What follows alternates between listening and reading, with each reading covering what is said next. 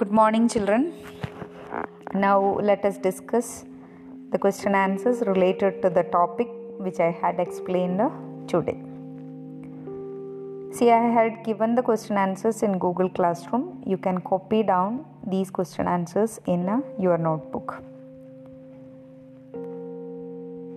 Okay, so I will read out the first question. First question is On heating calcium carbonate, it gets converted into calcium oxide and carbon dioxide.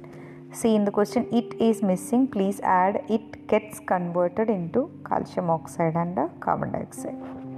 Then there are two part questions. First part is Is this a physical or a chemical change? And the second part is Can you prepare one acidic and one basic solution by using the products formed in the above process? If so, write the chemical equation involved. Okay, children. See, in order to write the answer for this question, you should know what is a physical and a chemical change. So, we know that physical change is a change in which no new substances are formed, but in a chemical change, new substances will be formed. That means the composition of the substance before and after will be different. Means before and after a change will be different in the case of chemical change. So, how will you write the answer for this question? See, a phenomena is given that is, calcium carbonate is getting heated and it is uh, uh, getting converted to calcium oxide and carbon dioxide. So, how will you write the answer? The phenomena given in the question is a chemical change. That is sure. How you can uh, say that it is a chemical change? Because the composition of the product formed is different from the substance taken. Means calcium carbonate and calcium oxide and carbon dioxide are different different uh, compounds having different composition. So that is a chemical change. Okay we can write the equation also. CaCO3 arrow mark on the top of the arrow mark you should write heat because under the condition of heat only this reaction is taking place. See in the uh, questions which i had given in the classroom on the top of the arrow mark heat is not written. When you copy down in the notebook please write heat on the top of the arrow mark okay? CaCO3 gives an arrow mark is there. On the top of arrow mark write heat. CaO plus CO2 that means calcium oxide plus carbon dioxide okay so the first part of the question's answer is over. Then second part. It is uh, it is being asked whether you can you whether can you prepare an acidic and a basic solution by using the products. Yes we can prepare. That is now you will say how we can prepare. When calcium oxide dissolves in water it forms calcium hydroxide. And calcium hydroxide is a basic solution. Now we will write the equation. CaO plus H2O gives CaOH twice. Okay. Then how can you make an acidic solution? See the other product carbon dioxide when it is dissolved in water it forms carbonic acid. And carbonic acid is a acidic solution. We can write the equation for it. Co2 plus h2o gives h2co3 h2co3 means a carbonic carbonic acid okay now we have finished the first question's answer now we will Read the second question. Non-metals are usually poor conductors of heat and electricity. They are non-lustrous, non-sonorous and non-malleable. The other part is not needed and are colored. All the metals are, all the non-metals are not colored so don't want that words and are colored. Okay, please cut it off. So there are six parts for that question. Uh, first one is name a lustrous non-metal. Can you name one lustrous non-metal? Yes, iodine is a lustrous non-metal. Okay. Then comes the second question. Name a non-metal which exists as a liquid at room temperature. There is only one non-metal which is in its liquid form at room temperature. Which is that non-metal? It is bromine. Okay, the next question. The allotropic form see the spelling of allotropic is wrong please correct it as a double l o T R O P I C. Okay. So let me read the question. The allotropic form of a nonmetal is a good conductor of electricity. Name the allotrope. Which allotrope of a nonmetal is a good conductor of electricity? See, graphite is an allotrope of a carbon and it is a good conductor of electricity. So the name of the allotrope is a graphite. Graphite is the allotropic form of which non-metal? That is carbon. Okay. Now the next next question comes. Name a non-metal which is known to form the largest number of compounds. Do you know which non-metal is forming the largest number of compounds? It is none, other than carbon. It forms largest number of compounds Studying of the compounds of carbon itself is a branch of chemistry known as organic chemistry. Okay, now let us read the next question. Name a non-metal other than carbon which shows allotropy. You have learned that carbon is having allotropes. Do you know any other non-metal which is having allotropic forms? Yes, it is phosphorus. Okay, red phosphorus, white phosphorus, are allotropic forms. Now comes the last question. Name a non-metal which is required for combustion. It's very easy.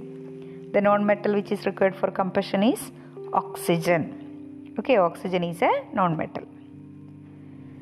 Now let us move on to the next question. See a box is given. In the box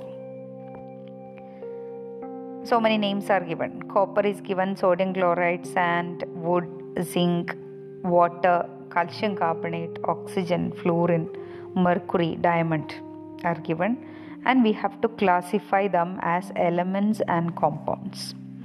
Okay, so we will draw two columns.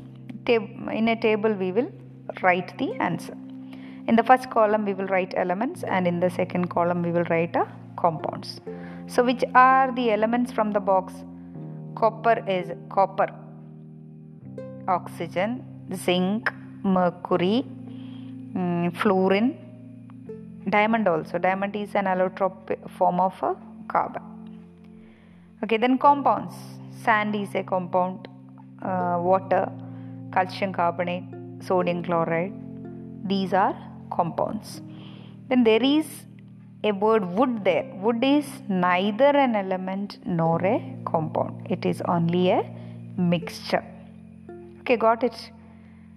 elements will comprise of same atoms of same element means atoms of same element and compounds will have atoms of different elements combined in a definite proportion so that is how you will classify uh,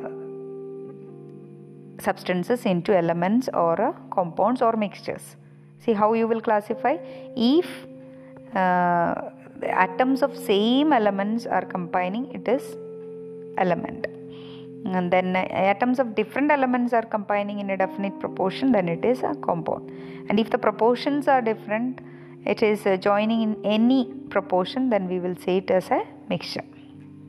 Now we will move on to the next question which of the following are not compounds? We have to find from the uh, given substances which are not compounds okay? So chlorine gas it is not a compound. Aluminum is not a compound. Carbon is not a compound. Iron is not. Iodine is not. And uh, sulfur powder is also not a compound. Compounds are Uh, potassium chloride iron sulfide carbon monoxide rest all are not compounds they are all elements Okay, now we will move on to the next question. Classify each of the following as a physical or a chemical change and then give reason also. First one, drying of a shirt in the sun. See, drying of a shirt is a physical change. Why? When you are drying, water is being converted into water vapor. That means evaporation is taking place, and evaporation is a physical phenomenon. So, it, no change is taking place. Next one rising of hot air over a radiator. That is also a physical change. Because here only the movement of air is there, no change in the composition of air. Air is air itself. Third question is burning of kerosene in a lantern. Burning of kerosene. When it burns first itself it is a physical change. Then after burning it is a chemical change because new substances are uh, formed. As it burns then d change in the color of black tea on adding lemon juice to it. See there is a spelling mistake. Juice it is written there j u k e. You should change it as j u i c e. Okay. Here changing the color of black tea on adding lemon juice it is only a physical change no change in the chemical composition. Okay. Now the last one churning of milk cream to get butter see there is another mistake of there. It is written f thinking process. Please cut it off. It's not needed. Churning of milk cream to get butter that is also a physical change because there is no change in the composition of the substance formed. Uh, here when you are churning we are using a physical phenomena that is centrifugation. Okay. Now we will move on to the next question. That is differentiate between metals and uh, non-metals. We will draw two columns one for metals and one for non-metals. Then we will write whatever properties we know about metals and non-metals. That means we will categorize into metals and non-metals. See metals are lustrous. Non-metals do not have a luster okay they are generally gray or golden color or reddish brown color metal. Because golden color is gold reddish brown color is copper. Others are silvery gray colored you can change it as silvery gray color. Non-metals uh, they are having different colors. Sulfur is yellow in color iodine is purple color uh, carbon when it get burns it is black color. So it is having different colors then metals they generally conduct electricity but non-metals generally they do not conduct uh, electricity and heat metals are highly malleable non-metals are non-malleable uh, metals are highly ductile but non-metals are non-ductile. Then we can say about the sonorous property metals are sonorous but non-metals are non-sonorous. Then the last question define metalloids. What are metalloids? Metalloids are those elements which have properties of both metals and uh, non-metals. For example, germanium and uh, silicon. Children, please go through the question answers learn the concept which I had taught today and be prepared for the exam which will be conducted at night 8 pm. Thank you.